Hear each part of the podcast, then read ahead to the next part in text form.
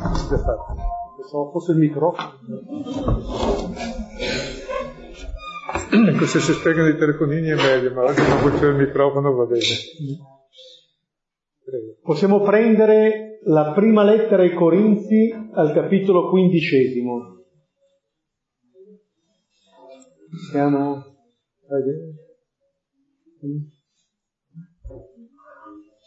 Per chi ha questa Bibbia siamo a pagina millecentoquarantaquattro.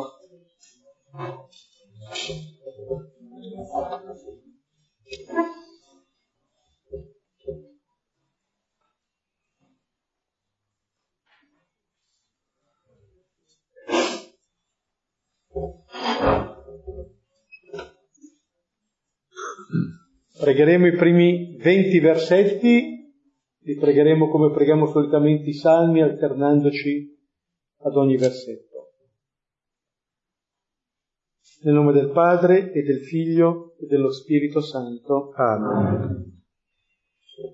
Vi rendo noto, fratelli, il Vangelo che vi ho annunziato e che voi avete ricevuto, nel quale restate salvi. E dal quale anche ricevete la salvezza, se lo mantenete in quella forma in cui ve l'ho annunziato, altrimenti avreste creduto in vano.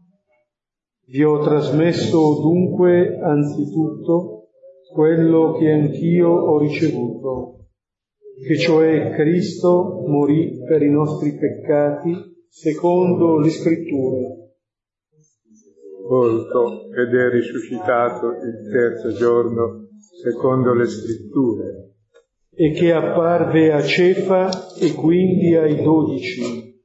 In seguito apparve a più di cinquecento fratelli in una sola volta. La maggior parte di essi vive ancora, mentre alcuni sono morti. Inoltre apparve a Giacomo e quindi a tutti gli apostoli. Ultimo fra tutti apparve anche a me, come una volta. Io infatti sono l'infimo degli apostoli, e non sono degno neppure di essere chiamato apostolo, perché ho perseguitato la Chiesa di Dio. Per grazia di Dio, però, sono quello che sono.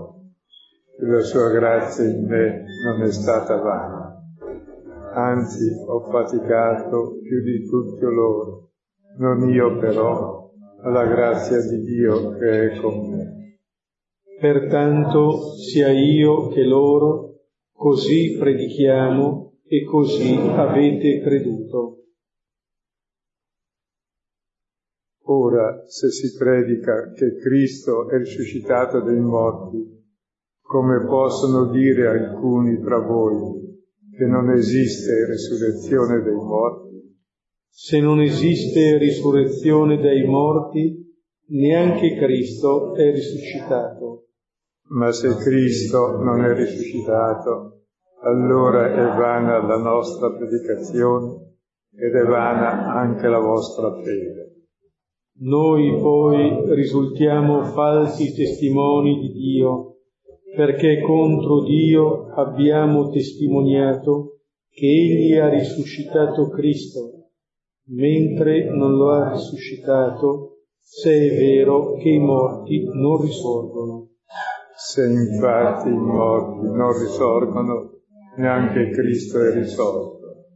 Ma se Cristo non è risorto, è vana la vostra fede e voi siete ancora nei vostri peccati. E anche quelli che sono morti in Cristo sono perduti. Se poi noi abbiamo avuto speranze in Cristo soltanto in questa vita, siamo da compiangere più di tutti gli uomini. Ora, invece, Cristo è risuscitato dai morti, primizia di coloro che sono morti. Gloria al Padre, e al Figlio, e allo Spirito Santo, come era nel principio, e ora e sempre, nei secoli dei secoli. Amen. in questi versetti Paolo scrive ai Corinzi, annunzia ai Corinzi quello che è il centro del Vangelo, quello che è il centro dell'annuncio che anche lui ha ricevuto e che trasmette. Ognuno di noi è chiamato ad accogliere e a trasmettere, nel quale restare saldi, e questo annuncio è fatto eh, di tre affermazioni principali. Cristo è morto, è sepolto, è risuscitato. Avevamo già pregato qualche volta fa il capitolo sesto della lettera ai Romani, in cui appunto il mistero battesimale veniva evidenziato da Paolo come l'essere con crocifissi con Gesù, con sepolti con Lui, per con risorgere con Gesù. Con questo, qua viene fatto questo annuncio eh, della risurrezione e l'incontro con il risorto.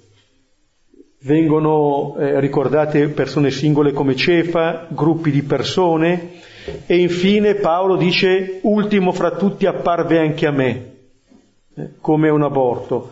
Ora, in, questo, eh, afferma- in questa affermazione di Paolo non c'è solamente la sua, eh, il suo ricordo personale, ma è come se con questa affermazione Paolo aprisse anche per noi questa possibilità. Cioè, l'incontro con il risorto siamo chiamati a farlo ognuno di noi. Siamo chiamati a incontrare questo Gesù risorto, il vivente. E, questa, e questo incontro con, eh, con Gesù eh, risorto poi lo si vede all'interno di quello che è la nostra vita. È una vita, la nostra, chiamata a risorgere. In questi versetti Paolo usa anche questi termini: peccato, grazia. La grazia di Dio in me non è stata vana. Ma dicendo che appunto è al centro, il centro del Vangelo è esattamente questo: Gesù morto, sepolto, risorto. Vedete, di Gesù non vengono narrate cose precedenti. In un certo senso noi possiamo cogliere tutto il mistero di Gesù, anche ciò che precede, se accogliamo questo messaggio di Gesù morto, sepolto, risorto. Ogni altra realtà su Gesù la comprendiamo a partire da questa. È la chiave di lettura che abbiamo per cogliere ogni aspetto della vita di Gesù, ma all'interno della vita di Gesù anche della nostra vita. Terminavamo questo brano pregando il versetto venti: Cristo è risuscitato dai morti, primizia di coloro che sono morti. Allora la partecipazione alla vita, alla passione, alla morte, sepoltura e la risurrezione di Gesù significa entrare in questa vita nuova. Allora, per risorgere è necessario un presupposto fondamentale. Quale sarà? L'unica cosa sicura. Ecco. Quindi lì ci siamo. E normalmente noi riteniamo finché c'è vita c'è speranza, quindi viviamo da disperati, perché è chiaro che la vita finisce. E allora facciamo di tutto, e l'accanimento terapeutico, e poi anche i medici restano delusi, e poi anche ieri molto bravo sulla la stampa Veronesi diceva che lui si sente come la fossa comune di tutti i morti di tumore. Scusa, allora sei già morto. Cioè, il problema non è che si risorgerà solo alla fine. Adesso vedremo, si parla di resurrezione, perché se regnasse la morte sovrana non ci sarebbe la vita mentre viviamo. Chiaro che la nostra vita è limitata, se no non esisteremmo. È chiaro che è bene nascere ed è bene morire, grazie a Dio. Anzi, ci ripor- nostra sorella morte ci porta a casa e fa passare tutta la fissaggine che abbiamo e ci fa uscire quel che c'è di buono. E la stessa memoria della morte è ciò che ci rende umani, cioè simile a tutti gli altri che sono da mettere sottoterra, umandus, umano, e ci rende umili, e chi non accetta la morte è semplicemente in delirio. Tutta la vita lottare contro la morte si è sconfitto. Diceva giustamente un francese che i medici sono come le patate nei frutti sottoterra. Ecco, ma non è giusto, perché invece i medici ci aiutano. Ma la vita, che cos'è la vita? Noi siamo schiavi della paura della morte tutta la vita, e per questo, cercando di salvarci, viviamo nell'egoismo e facciamo tutto il male perché siamo mortali. Invece il fatto di essere mortali ci dovrebbe rendere umani e interrogarci che senso ha la vita, se finisce, la vita biologica. Non è tutta qui. Perché se è tutto qui, Dio è un delinquente, che ci ha messo la nozione di eternità, il desiderio di vita, e, e poi ci frega, dico, è da denunciare subito, da ammazzare se ci fosse questo Dio. Semplicemente che noi non accettiamo il nostro limite come luogo di comunione. Per esistere dobbiamo essere limitati, cioè nascere, se no non ci siamo, che era un puro caso, morire è la certezza sicura, quindi tranquilli. Qualcuno morirà scoppiando di salute, ma normalmente si muore di qualche malattia. Così lavorano giustamente anche i medici per rimediare un po', per migliorarci la vita, ma il senso della vita qual è? Non è difenderci dalla morte, che è l'origine di tutti i mali, difenderci dalla morte, per essere egregio, fuori dal gregge dei mortali, che sono tutti i potenti che ammazzano, ma è già morto uno che vuole essere fuori dalla morte. La morte invece ti fa pensare che senso ha la vita, ti rende serio, uguale a tutti, umile, humus, e ti interroghi. E allora capisci anche dal punto di vista così razionale che infinite morti non producono la vita, ma siccome la vita c'è, ci sarà anche la vita, punto primo.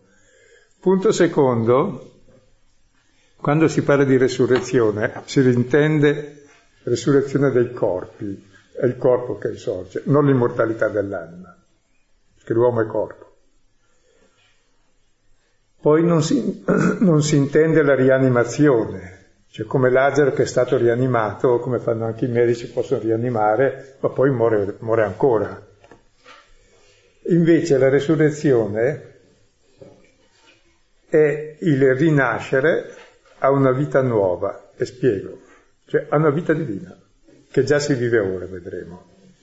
Cioè, il calcare che è nel sasso è minerale, quello che è nella pianta ha la vita vegetale, quella mangiata dalla mucca nell'erba ha la vita animale. E io che mangio la, la mucca do allo stesso calcare una vita umana. Quindi lo stesso elemento ha vari principi vitali. Se il principio vitale della nostra vita non è la paura della morte, che ci fa fare tutte le ingiustizie, le prepotenze, le tristezze, le lotte, ma è l'amore, allora se il principio dell'amore, che è Dio, è lo Spirito Santo, diventa il principio che dà forma al nostro corpo, cambia il nostro corpo. E già ora su questa terra siamo già passati dalla morte alla vita. E questa è già vita eterna che comincia già ora. Era un po' per togliere sì, sì, un po'... Sì. Il brano di questa sera, Marco sedici, uno, otto. È il brano che conclude il Vangelo scritto da Marco. Mentre lo cercate, tenete presente che il Vangelo di Marco è finito al versetto ottavo.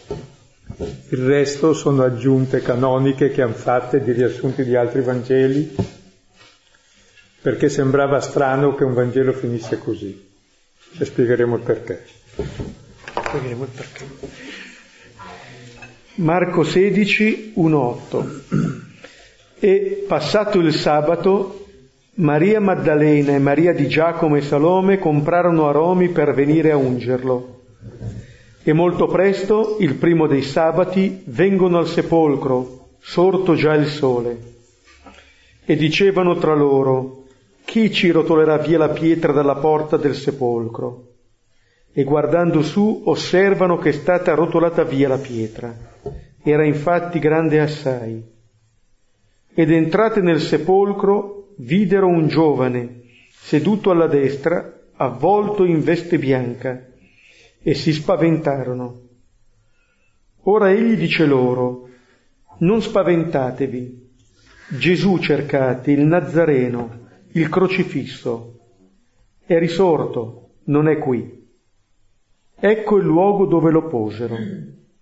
Ma andate, dite ai suoi discepoli e a Pietro, vi precede nella Galilea, lì lo vedrete come vi ha detto. E uscite, fuggirono dal sepolcro. Infatti le aveva prese tremore e terrore, e non dissero niente a nessuno, temevano poiché.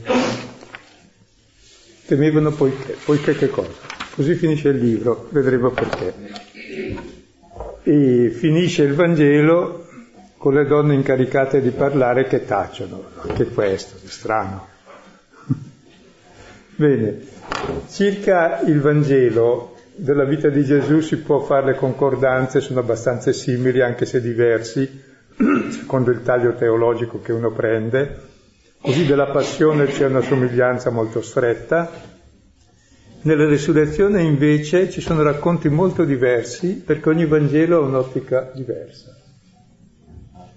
e tanti racconti di resurrezione perché, perché ognuno deve fare il suo. E ogni evangelista si pone in un'ottica. Marco si rivolge al catecumeno che non conosce ancora il Signore, lo vuol fare incontrare nella parola del Vangelo che ti cambia la vita, che è il principio della fede, e poi diventi cristiano. Matteo che si rivolge al cristiano: tu se realmente sei cristiano allora incontri il risorto dove? Non nella parola, ma vivendo la parola nella comunità, perché la parola vuol dire amare il prossimo, quindi è il passo ulteriore. E Luca si pone in un'altra ottica, ulteriore ancora, è il Vangelo apostolico. Se tu realmente hai accolto la parola che ti ha cambiato vita, ti ha reso fratello di tutti, allora vai verso gli ultimi fratelli, perché lì, perché Dio deve essere tutto in tutti, che tutti sono fratelli, quindi la missione. E Giovanni come un'aquila svolazza su tutto questo insieme, facendo le sue, è, è il quarto livello. Però tutti hanno costantemente le cose fondamentali, che realmente Cristo è risorto perché il sepolcro c'è, c'era ed è vuoto. Le donne ci entrano e poi c'è sempre l'incontro col risorto che cambia costantemente ed è sempre diverso. E questo incontro col risorto ha racconti diversi, ma tutti confluiscono, che riconoscono Gesù solamente attraverso la parola e il pane. Cioè non ci credono mai che Gesù è risorto quando lo vedono. Anche quelli di Emos che l'hanno appena visto, anche Pietro che l'ha appena visto, Gesù appare mentre parlano, cioè no, è un fantasma. Cioè non ci credono mai. Per riuscire a conoscerlo hanno bisogno della promessa di Dio e del pane, cioè vivere questa promessa, cioè dell'amore, perché solo l'amore è la parola che fa conoscere. Possiamo vedere ora i primi due versetti. E passato il sabato, Maria Maddalena e Maria di Giacomo e Salome comprarono aromi per venire a ungerlo, e molto presto, il primo dei sabati, vengono al sepolcro sorto già il sole. Qui viene indicato la, il tempo, è l'inizio della settimana, è l'ottavo giorno, è il giorno in cui sorge il sole e non tramonterà mai questo sole. Da quel mattino in poi viviamo questo giorno, che è appunto un giorno che, eh, che non conosce tramonto. E passato questo sabato ritornano queste donne che avevamo già visto eh, dopo la morte di Gesù sul Calvario, poi di fronte, eh, due di queste di fronte anche al sepolcro. Adesso ci, eh, ci viene detto che comprano aromi. Se avete notato, nel capitolo quindicesimo di Corinzi che abbiamo letto non c'è un'esplicita menzione delle donne, che è presente invece in tutti i Vangeli. Nei Vangeli ci sono queste, testi- queste testimoni, eh, scomode per la società dell'epoca, eh, ma di fatto sono le prime, eh, le prime che incontrano l'annuncio di Pasqua, incontrano il risorto. sono le ultime eh, presenti nella vita di Gesù, sono le prime eh, a incontrarlo. Ultime vuol dire che rimangono sino alla fine. E per questo lo incontrano per prime. Diciamo, chi è arrivato fino alla fine può riconoscere in un certo senso prima, può incontrare, può essere incontrato prima dal risorto. E tra l'altro è una grossa provocazione per la cultura dell'epoca, che le uniche che nominate davanti alla croce sono loro, le uniche nominate davanti al sepolcro. L'uomo l'ha messo dentro, chiaro, l'uomo tutto quel che può fare è metterlo dentro. Poi loro sono lì a guardare dentro, dal di fuori. E poi l'incontro col risorto, sono sempre donne, e sono loro le testimoni, anche presso gli apostoli. Sono inviate agli apostoli, sono le superapostole. Che è interessante, perché hanno quegli atteggiamenti di sapere quando c'è nulla da fare, per esempio sulla croce, di guardare, perché è ciò che vediamo che ci cambia la vita. E poi di sostare anche lì davanti a quella pietra, dietro la quale non è che c'è il nulla, c'è colui che mi ha amato e ha dato la vita per me. E poi tornano.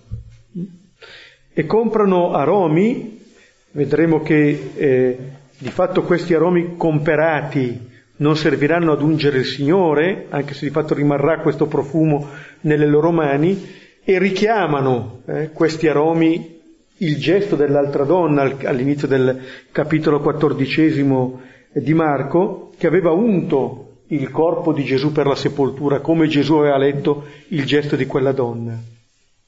Ma in un certo senso ci dice questo, che ciò che si compra non serve, ciò che si dona, eh? come ha fatto quella donna, eh? e come i discepoli che quando nel segno dei pani volevano, dove andiamo a comprare duecento denari di pane per sfamare queste folle. Si tratta di non comprare, si tratta di donare quello che c'è. E queste allora comprano questi aromi per andare a ungerlo. Ci dice questo che la loro prospettiva, benché di forte unione con Gesù, in realtà è ancora la prospettiva eh, di qualcuno che è morto. Come la nostra religiosità mediamente è il culto di uno morto, non è l'incontro col vivente. Belle liturgie con incenso, serve per far passare la puzza oltretutto, tante nebbie che fa addormentare, ma è l'incontro col vivente. Molta religiosità proprio è la pratica del caro istinto. Era pur buono, era pur bravo. Non è quello il problema. Sono tutti bravi dopo morti, sono tutti innocenti, non nuociono più, anzi sono utili ai vermi alla terra. Tutti, anche i re, anche gli imperatori. Scusa. No, no. E poi un'altra cosa, questo profumo richiama giustamente, come dicevi, quello dell'inizio della passione, dove Gesù dice: i poveri li avrete sempre con voi. Certamente questo profumo sarà poi destinato ai poveri, perché è lì che, vede, che vedono Cristo. Tutti i poveri cristi. E il fatto che appunto vanno a comprare aromi per venire a ungerlo, dove? Vengono al sepolcro. Come dire che, eh, che sia il sepolcro l'esito della sequela. Dove termina la mia sequela? Al sepolcro. Dove c'è qualcuno morto. Allora io posso ungerlo, vedete, è un gesto eh, di amore, eh? però che ritiene che Gesù sia ancora dentro quel sepolcro. Anche la parola proprio sepolcro in greco mnemeion, da cui monumento memoriale, vuol dire è il memoriale, è la memoria. Noi siamo memoria di morte, pensiamo sempre che tutto finisca lì. Finché c'è vita c'è speranza, poi resta il buon ricordo, era pur bravo. So che risorgerà alla fine dei tempi. Mm, sì, sì. E mentre anche adesso che c'è una, eh, un accostamento che stride, perché si dice: sorto già il sole, vengono al sepolcro. Dove c'è qualcosa che nasce, che dovrebbe spingere verso la vita, siamo sempre tentati di tornare lì invece dove c'è, dove c'è la morte, dove c'è qualcosa che, che finisce, che termina, in cui non vediamo più, eh, più futuro. Eh? E allora il ritenere che anche Gesù faccia parte del nostro passato, bello, ma appunto dove non c'è, eh, non c'è più nulla, se non appunto un ricordo ma di qualcosa che è stato e non è più. Eh, quello che diceva eh, Paolo eh, quando diceva che eh, come possono dire alcuni tra voi che non esiste risurrezione dei morti, eh? Ecco, alcuni tra noi andiamo avanti così, cioè veniamo così, ma non crediamo che, che ci sia risurrezione. Questo è, diciamo, l'esito della sequela. C'è una cosa da dire ancora sulla risurrezione, no? Che i primi testimoni l'hanno visto risorto, ha mangiato insieme e quindi non... e per quello possono, da lì è nato il cristianesimo. Non è che la fede ha prodotto la risurrezione, ma la risurrezione ha prodotto la fede. E poi dopo la loro testimonianza, una volta che uno è risorto, è il vivente, e Luca lo chiama il vivente, e lo puoi incontrare, lo devi incontrare anche tu, se no è come se non fosse risorto.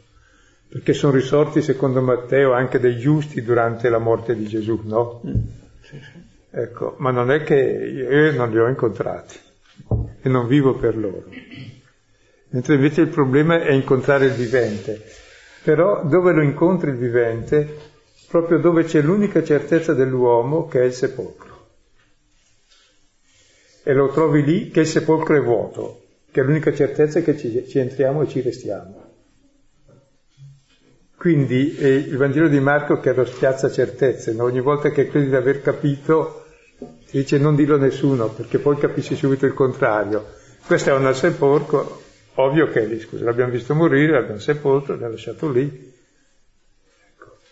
L'unica certezza che l'uomo ha è quella del sepolcro, è infranto anche questo, questo è bello.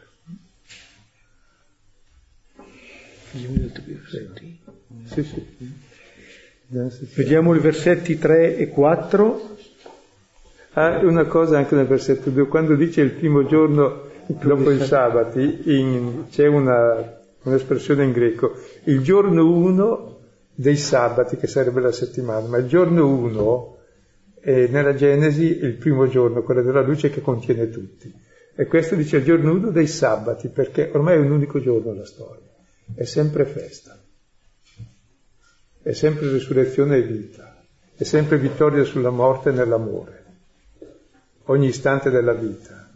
E l'uomo è stato creato al sesto giorno per portare la vita in tutto il creato, nel settimo giorno, che è il riposo di Dio, attraverso proprio il suo amore verso tutte le creature e le persone. Versetti tre quattro. E dicevano tra loro: chi ci rotolerà via la pietra dalla porta del sepolcro? E guardando su, osservano che è stata rotolata via la pietra. Era infatti grande assai. Ecco, queste donne sono prese dal, dal pensiero della sepoltura, parlano tra loro, diversamente da quello che accadrà dopo, in cui staranno zitte, eh, e il loro confronto è su il problema della pietra. L'avevamo lasciati appunto a contemplare quella pietra davanti al sepolcro, e allora quella pietra diventa il problema tra quello che desiderano compiere, ungere il corpo, e la realizzazione di questo. Interessante che si chiedono chi, come dire, ci deve essere qualcuno che risolva questo nostro problema, eh? Qualcun altro. E non ci avevamo pensato neanche. Sì. E la pietra era grande molto, tanto grande che contiene sotto tutta l'umanità, che si divide, abbiamo visto l'altra volta, tra quelli che già sono morti e quelli non ancora, ma quella pietra alla fine tiene sotto tutti. E chi la leva questa pietra? Questa è la... Che è il sigillo poi della morte sul grembo della madre terra, che si è rimangiato tutto ciò che ha generato. È la sovranità della morte quella pietra. Come dire, questa domanda sottolinea la impossibilità che venga tolta quella pietra. Solo che si dice guardando su osservano che. Questa è una eh, è qualcosa che riguarda queste donne qui al sepolcro, ma che a volte riguarda anche eh, la nostra vita in tanti aspetti. Cioè il chiederci eh, chi ci potrà risolvere un determinato problema e continuare a parlare di questo, e più se ne parla più il problema diventa grande e più la pietra pesa, più la, più la pietra pesa fin quando uno dice proviamo a guardare proviamo a guardare guardando su, alzando questo sguardo. In Osea undici il Signore dice che il popolo chiamato a guardare in alto, nessuno sa alzare lo sguardo. Ecco perché noi vediamo tutta la realtà secondo le possibilità che abbiamo noi. Cioè è possibile perché noi possiamo fare, secondo noi. Provate a pensarci bene che noi pensiamo così o no. Per questo riteniamo impossibile la risurrezione. Ma per sé cosa fa l'uomo? Il mondo no perché c'era già, il cielo no perché c'era già, tutto c'era già. Fa un po' di pipì e di popò, sicuramente è questo. Se tutta la possibilità del mondo è questa, è un po' poca. Noi abbiamo la possibilità di guardare un po' su. Se no siamo animali, e guardando su vediamo che tutto è fatto per la vita e che già ora possiamo vivere guardando su, guardando a quell'amore che ci ha trasmesso, ci ha amato di amore eterno, e possiamo vivere nell'amore. Allora si toglie questa pietra, che è quella che ci sigilla tutti nella morte già da vivi. Viviamo tutti nel ricordo di quella pietra già. Difatti andiamo lì a vedere dove andremo. Avessero continuato a parlare tra loro del problema senza guardare quella che era la, la realtà della pietra rotolata via, forse tornavano a casa dicendo che è impossibile, torniamocene. E invece è importante assumere questo sguardo. Questo è già l'inizio della conversione, guardare la realtà. E la, e la realtà poi è come la vede Dio, perché io non vedo la realtà, vedo le mie idee. E difatti a chi non crede nella resurrezione, i sadducei, che sono un po' come noi, Gesù dice siete in grave errore due volte, perché non conoscete la promessa di Dio. Cioè Dio è vita e amore, e ha promesso vita e amore. Se non conosci questo vivi nella morte, è chiaro che vivi con la pietra sopra. E non conosci la potenza di Dio, la potenza di Dio è appunto l'amore. Se tu hai questa esperienza allora guardi su. E hai già vinto la morte. Sappiamo che siamo passati dalla morte alla vita perché amiamo, fratelli. Perché amiamo? Perché ci sentiamo amati. Ed è questo il primo incontro con la vita, se no viviamo una vita morta. E il, guardando su, osservano. Eh, questo è il verbo che caratterizza queste donne, eh, che avevano osservato la morte, eh, Gesù in croce, Gesù morto in croce, la sepoltura, e adesso appunto la pietra rotolata via. Queste sono le cose essenziali da contemplare, perché in Gesù morto, sepolto, contemplano quel Gesù che li ha amati sino alla fine, e in questa pietra rotolata via cominciano a contemplare questo Gesù che è il vivente, eh? Cominciano a contemplare che quell'amore lì vuol dire non finisce mai, non è rinchiuso lì. Negli atti si dirà appunto che non era possibile che la morte lo tenesse in suo potere. Questo è ciò che queste donne guardano, osservano, e ciò che coi loro occhi anche noi siamo chiamati a contemplare e ad osservare, e tenere assieme queste cose: la morte, la sepoltura, la pietra rotolata via. E mentre prima si chiedono chi ci rotolerà via la pietra dal sepolcro, come dire, aspettare sempre da qualcun altro la soluzione. Poi che bella soluzione per andare a sentire uno che puzza, sì, per mettersi il profumo, beh, non è gran bello. Si tratta invece di cambiare noi, sì, di cambiare noi lo sguardo, non aspettare sempre che arrivi qualcuno. Guarda, guarda. E le... Nel libro di Geremia, nel primo capitolo, il Signore si rivolge a Geremia chiedendogli che cosa vedi, e lui vede un ramo di mandorlo, poi vede un pentolone sul fuoco, eccetera. Cioè vede le cose che vediamo tutti noi. Per chi sa guardare però in profondità c'è ben dell'altro, eh? in queste cose, così come, come questa donna, come queste donne. E allora questa pietra, che sembra essere quello che noi riusciamo a fare, mettere sempre una pietra sopra le cose, la soluzione, e invece vedere che questa pietra è stata rotolata via, che sia una pietra che ci mettiamo su di noi, che sia che la mettiamo su qualcun altro, sulla soluzione, questa pietra è rotolata via, non ha l'ultima parola, non è l'ultima parola. E cosa avranno pensato in quel momento? Uno smarrimento assoluto. Chi l'ha rubato, di fatto? La Maddalena dice a Gesù che era lì: sei tu che l'hai rubato. Cioè, eh, infranta l'ultima certezza di trovarlo lì. Non è lì. E bisogna entrare nel sepolcro e vedere cosa c'è. Vediamo allora i versi cinque e sei. Ed entrate nel sepolcro, videro un giovane seduto alla destra, avvolto in veste bianca, e si spaventarono.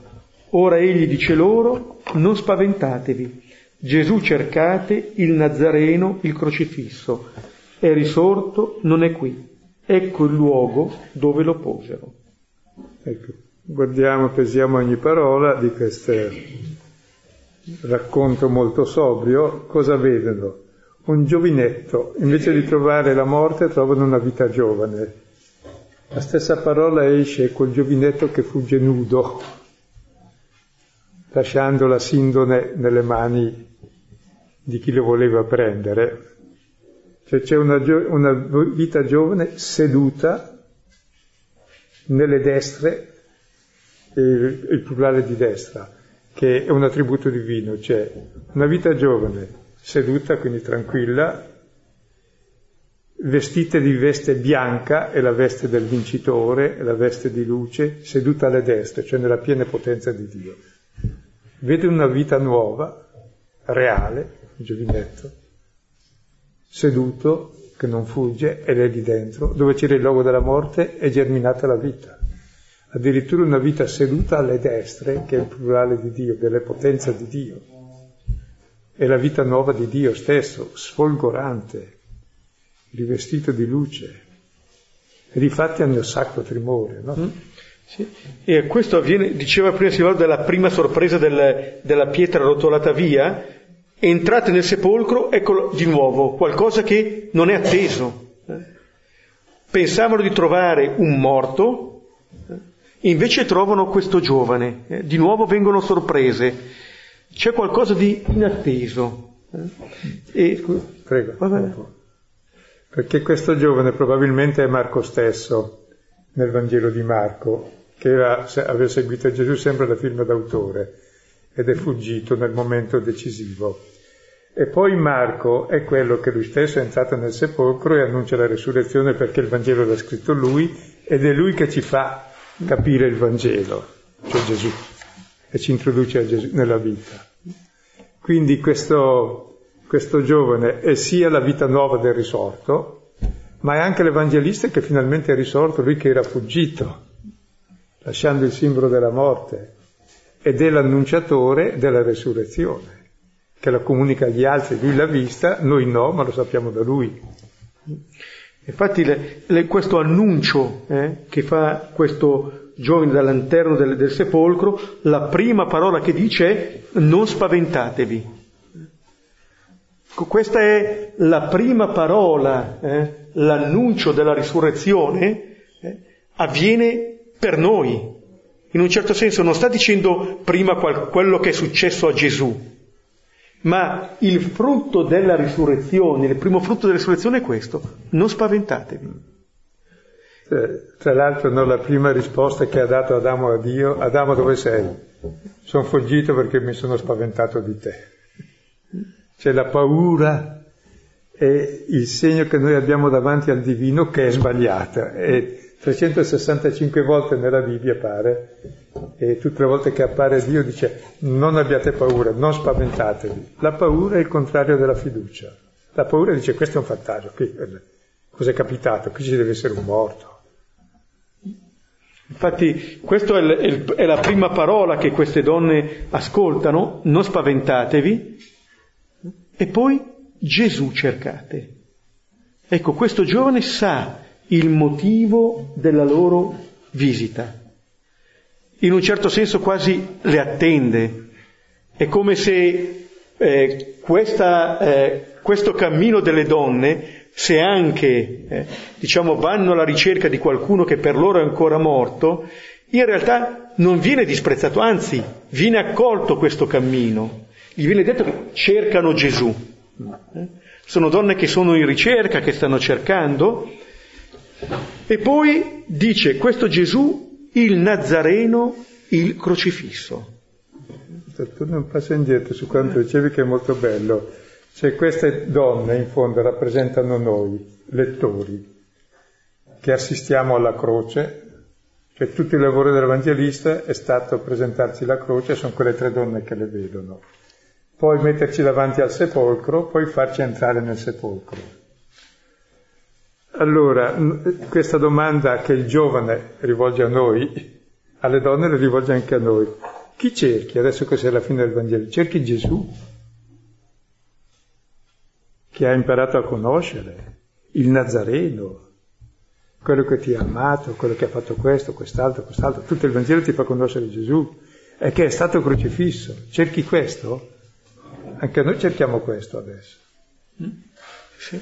E appunto Gesù, il Nazareno, il crocifisso, come dire, già qui si vede che la risurrezione ha a che fare con ciò che ha preceduto. Cioè non, non è che Gesù risorto annulla tutto il cammino precedente, anzi la risurrezione di Gesù illumina, e in un certo senso la risurrezione di Gesù è la verità della croce di Gesù. La sua vita, la sua passione, la sua morte. E poi tutti noi siamo chiamati a entrare nel sepolcro, nei nostri sepolcri. Chi cerchi?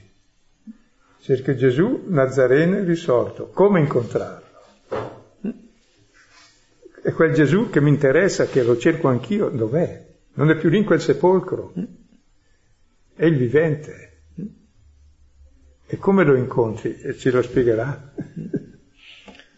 Devi uscire di lì, ma devi entrare però, e devi cercare Lui e conoscerlo. Perché proprio Gesù, il Nazareno, il crocifisso, la carta d'identità perfetta, okay. Quello lì, non sbagliare. È risorto, quello lì è risorto, non un altro. Sì. E perché è risorto? Perché è vissuto così e perché ha dato la vita così, ed è Dio, come dice nell'inno ai Filippesi, perché si è fatto ultimo di tutti. Sì, sì.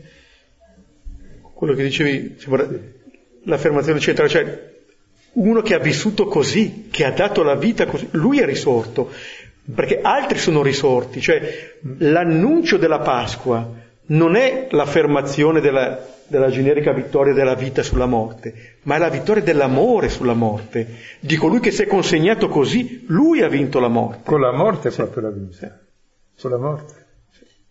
Anzi, proprio per quello è glorificato, proprio perché ha dato la vita così. Non che la prima predicazione anche degli apostoli diceva: voi cattivi l'avete ucciso, ma Dio c'è, l'ha risuscitato.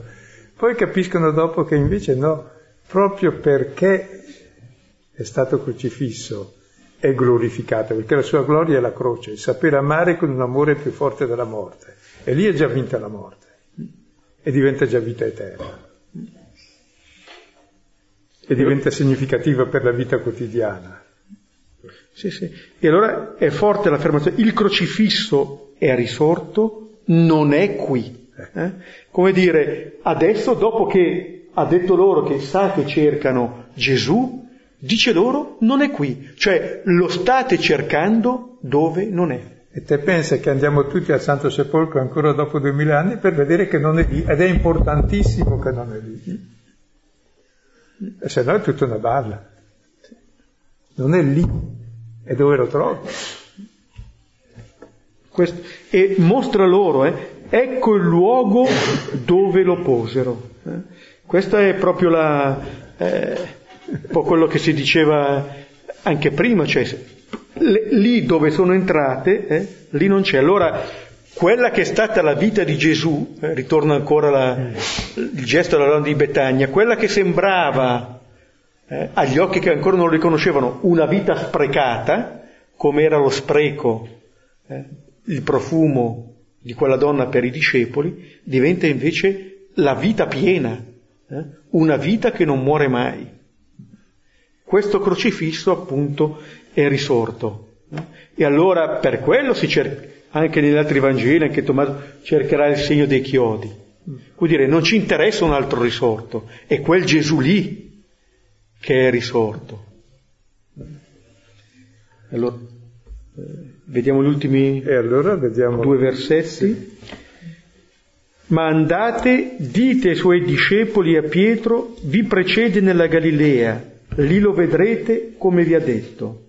E uscite fuggirono dal sepolcro. Infatti le aveva prese tremore e terrore, e non dissero niente a nessuno, temevano poiché. Guardate che l'Evangelista, siccome è un libro, si pone dal punto di vista del lettore che non ha visto, e quindi risponde alle nostre domande: ma dov'è? E non è qui. E come faccio a incontrarlo? Cioè rispondere alle nostre domande è come possa io incontrare il vivente, perché il problema della fede non è sapere che Cristo è risorto. Lo sapeva anche i sommi sacerdoti, anche i farisei, anche i soldati che erano lì alla, a parlaguardia, tutti lo sapevano. Il problema è come incontrare il vivente, ancora oggi. Dov'è che lo trova? E le donne sono mandate agli apostoli per insegnare dove incontrarlo. Ecco. Queste donne che sono spaventate ricevono questa missione. Eh? Andate, la prima cosa, andate e dite. Sono missionarie. Missionarie. Qui, eh? E devono sì. annunciare, sì. E devono annunciare ai discepoli e a Pietro. Eh, qua viene citato, come dire, che non solo il sepolcro non è l'ultima parola, ma neanche quei sepolcri in cui ci siamo rinchiusi anche noi sono l'ultima parola. Che Pietro era ancora triste ad aver tradito. Eh. Dice, adesso ritirerà la sua promessa. Dice, no. La pietra su Pietro eh, sì. viene rotolata via. Sì. E dice, vi precede nella Galilea, lì lo vedrete come vi ha detto. È interessante che qui eh, l'annuncio della risurrezione proclami innanzitutto la fedeltà di Gesù ai suoi, la fedeltà di Gesù a noi. Non viene messa tanto in luce chissà quale straordinaria potenza di Gesù, viene messo in luce questo suo amore. Come vi ha detto, come vi ha detto, lo aveva detto alla passione, quando gli altri ancora non si fidavano di quelle parole. Vi precede nella Galilea. Ecco, dice adesso Silvano, dove lo incontriamo? Come possiamo incontrarlo? L'Evangelista ce lo dice. Nella Galilea. Ma dove? Allora, come le... vi ha detto? Ma cosa ci ha detto in Galilea? Sapete che la Galilea è l'inizio del Vangelo. Ti rimanda all'inizio del Vangelo e adesso capisci che lo incontri nella parola che dice in Galilea. Il regno di Dio è qui. Il tempo è finito. Il tempo della morte, il tempo dell'attesa, è il tempo della vita, svegliati tu che dormi. Eh. Sì, sì, esatto. Il lettore viene in questo modo rinviato all'inizio, ma non perché torni indietro e, e perdi tutte le caselle che hai, che hai percorso. Esatto. Ma es- che la linguaccia che viene fuori penultima casella sì. è il gioco dell'opera. Sì. Sì. Torna al punto di partenza. Eh. Lì recuperi tutto invece. Sì. Esattamente, proprio perché sei arrivato fino lì, adesso puoi tornare indietro e incontrare in quel Gesù che percorre la Galilea con questo annuncio che il tempo è compiuto, il vivente, non qualcuno che è vissuto in quel tempo, ma uno che vive adesso. E recuperi tutta la tua storia, la tua Galilea, tutti i tuoi fallimenti, tutti i tuoi desideri, tutte le tue frustrazioni, è lì che lo trovi, nel cammino. Ritornate lì. E lo questo, vedrete, prego. Sì, sì, allora quest, c'è questa fedeltà del Padre a Gesù, del, fedeltà di Gesù ai Suoi. Eh? Allora, do, dove ha avuto tutto inizio, dove è stato il momento originario, lì siamo chiamati a tornare. E allora dove lo incontriamo? Come ci ha detto, cioè nella Sua parola. Perché la persona si incontra sempre nella Sua parola, sapete. Se no se la incontri perché ci inciampi è un altro incontro, ma è la parola, la comunione, la comunicazione, ciò che dà significato a tutto quel che si fa.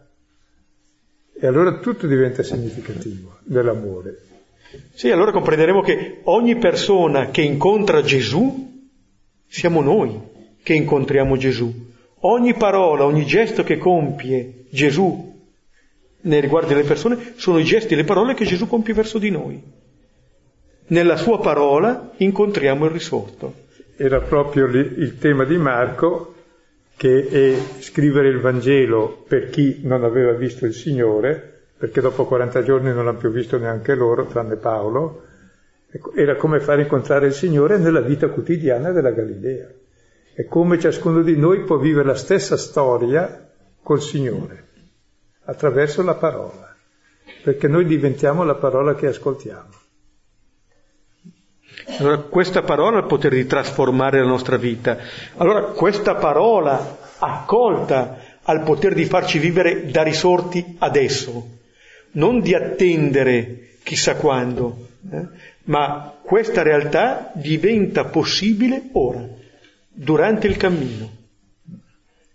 E vedremo le volte prossime, prima di Natale magari, poi passeremo ad altro, i capisaldi dell'esperienza Del Vangelo, del, dell'incontro col risorto nel Vangelo, che poi dopo tutto il Vangelo è l'incontro col risorto, però quelli che sono le tappe fondamentali del nostro cammino di riconoscimento, che non è mai finito.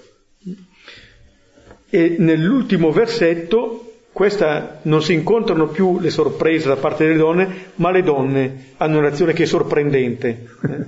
Perché ricevono questi due inviti, questi due imperativi missionari: andate, dite, e uscite, fuggirono dal sepolcro, eh? prese da tremore e terrore, e non dissero niente a nessuno. Quindi fanno esattamente il contrario di quel che è stato detto: invece di andare fuggono, invece di annunciare tacciono, e invece di aver fiducia e credere hanno paura. È bellissimo, cioè davanti a un fatto così sono i tre sentimenti che tutti abbiamo, di fuga, di paura e di silenzio. Qui c'è nulla da dire.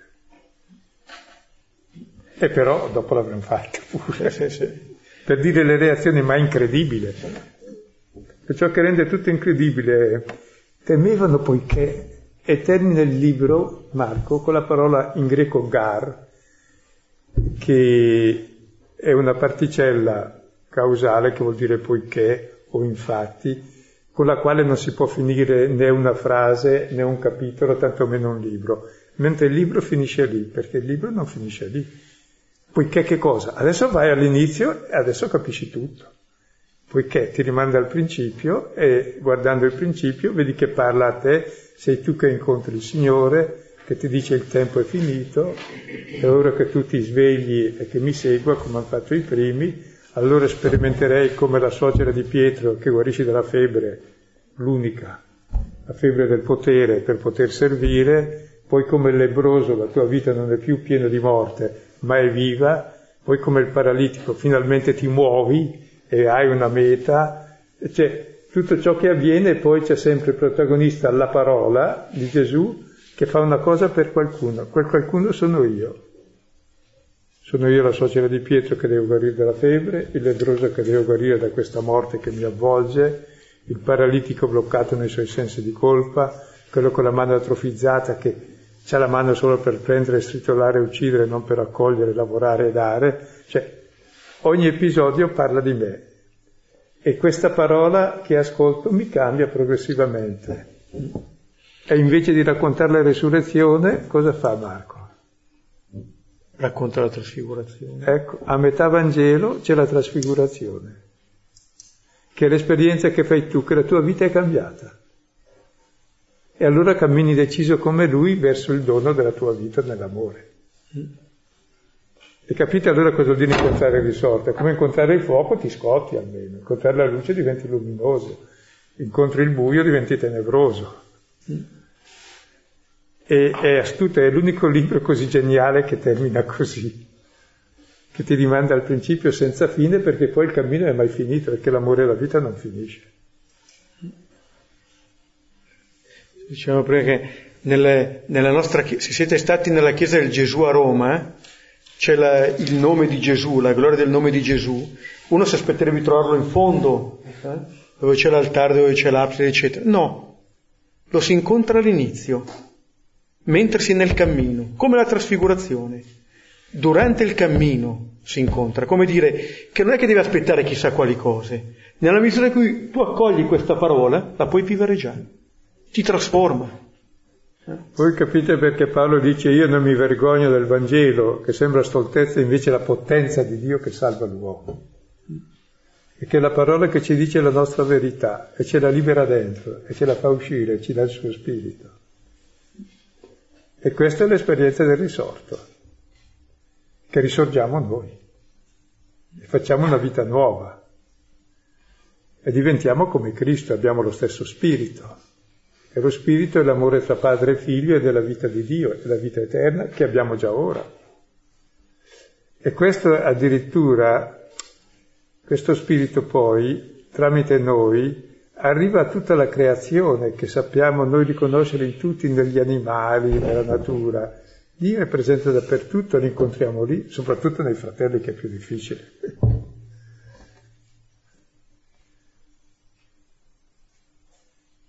Quindi. Allora ci fermiamo, possiamo fermarci ci qui, qui, ci lasciamo qualche momento, poi chi vuole condividere.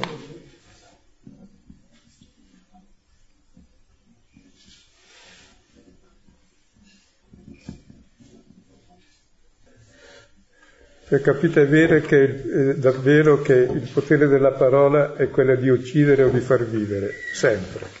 Non c'è la parola neutra. È una parola che ti apre alla luce, all'amore, alla vita, o ti chiude nell'egoismo, nel potere, nelle tue certezze che ti tieni lì strette e in nome di quello ammazzi magari anche gli altri. Quindi è fondamentale.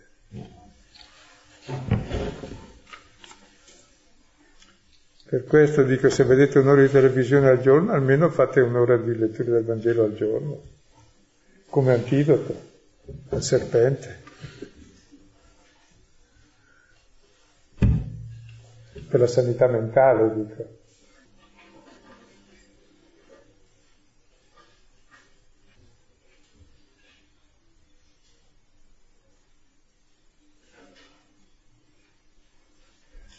Pensavo quanto è bello che la risurrezione, che è il punto d'arrivo, ti ributta nella quotidianità, no? Ti ributta in Galilea. Insomma.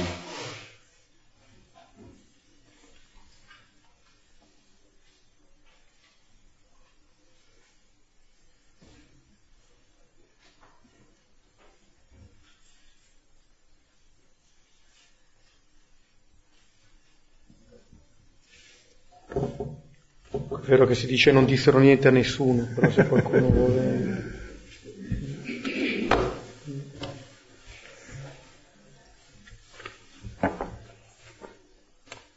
Posso dirti una cosa?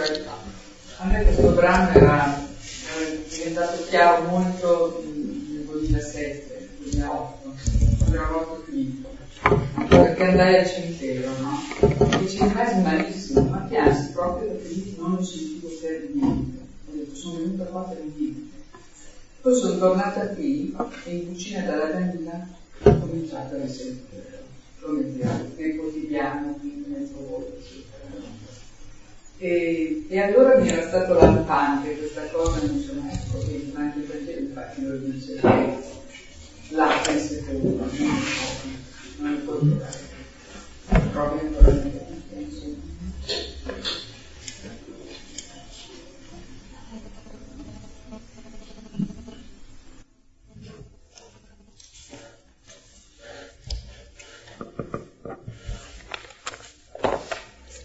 E aggiungo una cosa, no, che è fondamentale: il sapere che lì trovi quel giovane che ti dice non è qui, vai altrove, vai nella vita e vedi quel che capita,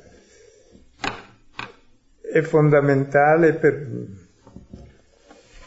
per poter vivere liberi da quell'ipoteca che è la morte che tutti abbiamo, che è il motore, la paura della morte di tutte le nostre azioni, che ci chiude in noi stessi e che ci fa desiderare il potere come se fossimo diversi dagli altri, che ci fa vivere nella morte.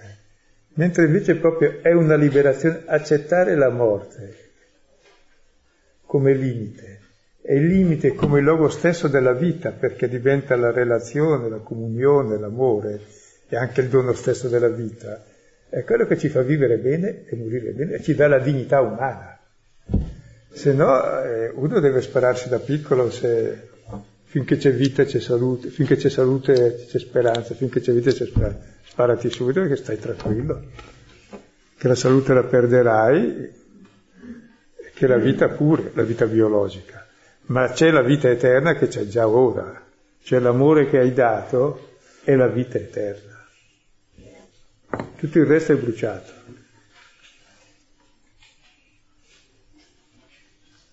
Gli stessi nostri errori saranno luogo di misericordia di Dio, ecco.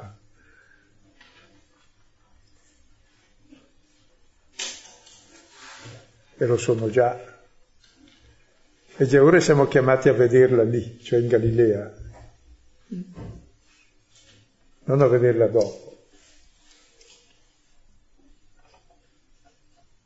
E io sono molto preoccupato del cattivo rapporto che abbiamo con la morte, e che è il grande tabù della nostra epoca. Non si tiene neanche il morto in casa, le case sono fatte in modo tale che non ci può stare. Subito eliminato, che vuol dire vivere nel delirio, della non accettazione del limite e quindi della prevaricazione costante su di sé. La forma di pazzia collettiva. Cioè non sei riconciliato con la tua vita, col tuo principio e il tuo fine. E il pungiglione della morte è il peccato, dice Paolo, primo Corinzi quindici, quarantotto cinquantotto, che cioè il peccato vuol dire l'egoismo, io sono il centro di tutto, io sono tutto. È chiaro che il mio limite allora è la mia fine. Ma grazie a Dio non sono tutto. Sono figlio, e il mio limite è il luogo di comunione, dove finisco finalmente entro in contatto con la vita, e ricevo e do vita, nella relazione. L'altro invece è solo il potere di delirio, il principio di ogni male, di ogni angoscia.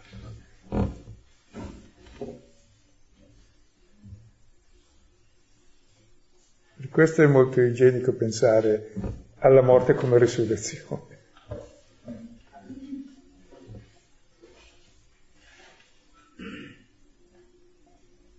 Da vivere già ora. Io è quello che, che dice, e capisco quasi meglio cos'è la resurrezione nella vita attuale di quella che sarà poi. È perché quella non l'ho ancora vista, lo vedrò dopo. Quella attuale è importante. L'altra la lascio a Dio, questa la, Dio la lascia a me adesso, che lui mi aiuta. Eh.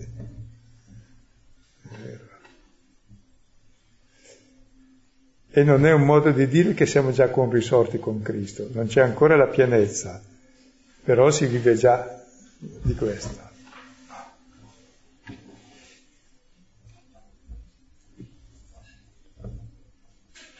Ah, diceva giustamente Nietzsche che non è vero che Cristo è risorto, se no i cristiani avrebbero un'altra faccia e sarebbero contenti, ed è vero.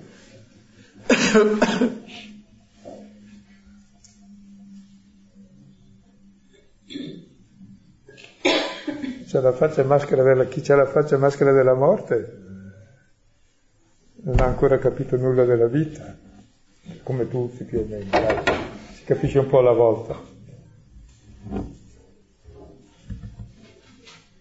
A me la cosa che stupisce è che alla fine le donne hanno paura quando il giovane dice lo vedrete in Galilea, come vi aveva detto. Fino ad allora non si parlava, cioè non erano entrate coraggiose eccetera eccetera, però non si parlava di timore delle donne. Allora è quasi come se gli dice lo rincontrerete, e allora che hanno paura. Questa è la cosa che mi è sembrata, eh, mi è sembrata strana. E, e la stessa identica cosa veniva eh, come riflessione sulla non hanno menzionato della paura nell'entrare nel sepolcro, ma nell'uscire. Eh. Tornare alla, alla vita reale, alla vita corrente. Quella è un pochino. Sì. Proprio devono uscire dal sepolcro loro, hanno paura di uscire dal loro sepolcro, perché siamo sotto il dominio della morte in fondo. Invece bisogna uscire del Vangelo che ci fa uscire. Uscite, andate in Galilea, là lo vedrete, cosa vi dice? Il tempo è finito, è scaduto, è inutile state lì a menarvela tanto. C'è già tutto presente, vivi il presente, è lì che incontri Dio.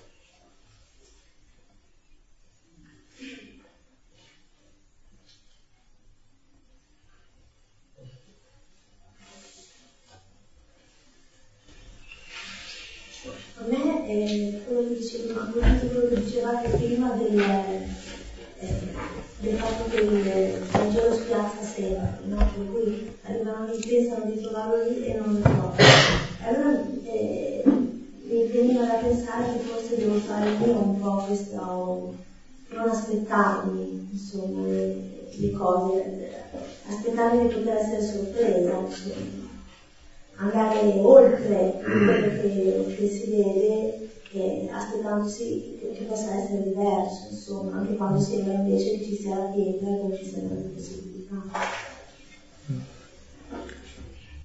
E siamo inviati proprio nel quotidiano, non in luoghi strani, non più a Gerusalemme, non più. Nella nostra vita quotidiana è lì che si vive l'esperienza del risorto, nell'incontro con tutte le persone. Anche con noi stessi, che è il primo, l'incontro è un po' più difficile, ma ci si arriva un po' alla volta.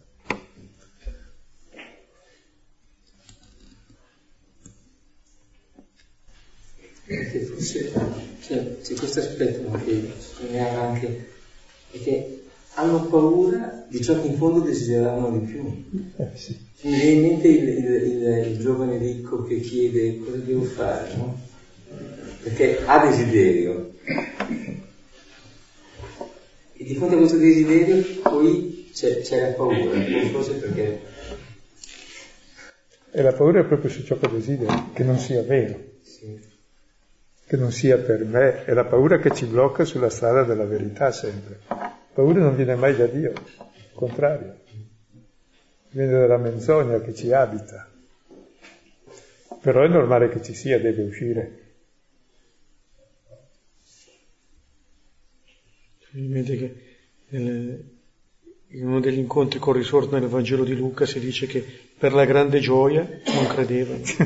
Tutti i pretesti sono, sono buoni per non credere e anche la grande gioia non troppo. No, no, non è vero. Questa è la, abbiamo paura anche della gioia.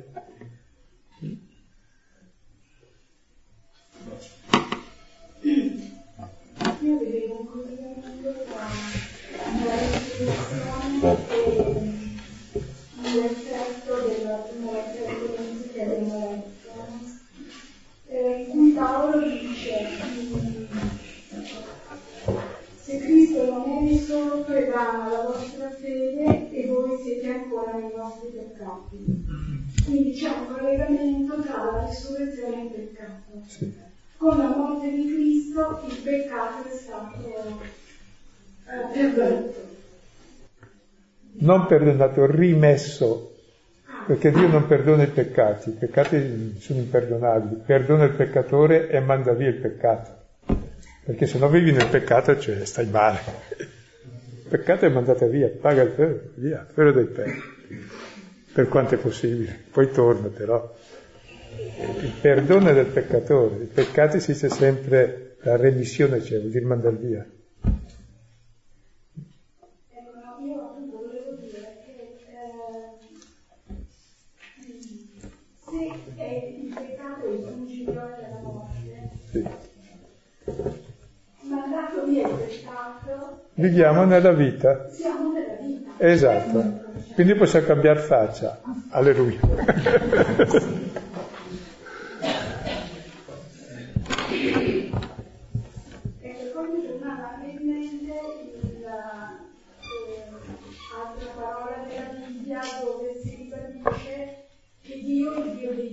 Esatto. Il Dio di Adamo, il Dio di Giacomo è, è il Dio dei Dio. Ecco, nella nostra mentalità eh, di creature è difficile eh, cogliere il significato. Ecco. E allora mi veniva in mente che appunto è importante questo guardare in alto. Bravo. Così è, che, che se continui a guardarti dentro al massimo ti vedo l'ombelico dal di dentro, ma non so cosa vedi, mentre la realtà lo sguardo è per l'altro. Abbiamo anche una sensibilità perversa, pervertita, sensibile a se stessa, ma il senso non è per sentire se stessi, è per sentire gli altri, scusa. L'occhio non è che deve vedere se stesso, se no c'è qualche disturbo, serve per vedere. Cioè, la sensibilità è all'altro, c'è l'amore, no? E questo ti mette in relazione e ti rende felice, perché sprigiona le, le tue potenzialità divine e le sprigiona nell'altro, anche negli animali, nelle piante, nei fiori, nella natura. Io credo, dice Paolo, eh, che tutta la natura geme nella doglia del parto, nell'attesa della manifestazione della gloria dei figli di Dio. Perché anche lei è stata sottomessa alla caducità dal peccato, ma attende con impazienza questa liberazione. E noi possiamo già avere questo sguardo, anche chi compie ventiquattro anni.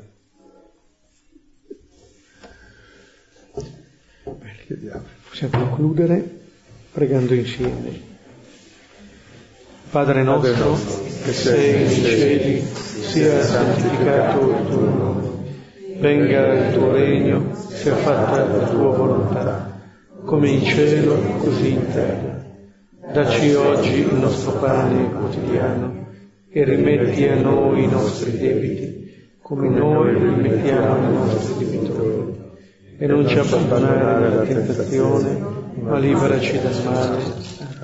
Nel nome del Padre, del Figlio e dello Spirito Santo. Amen. Buonanotte.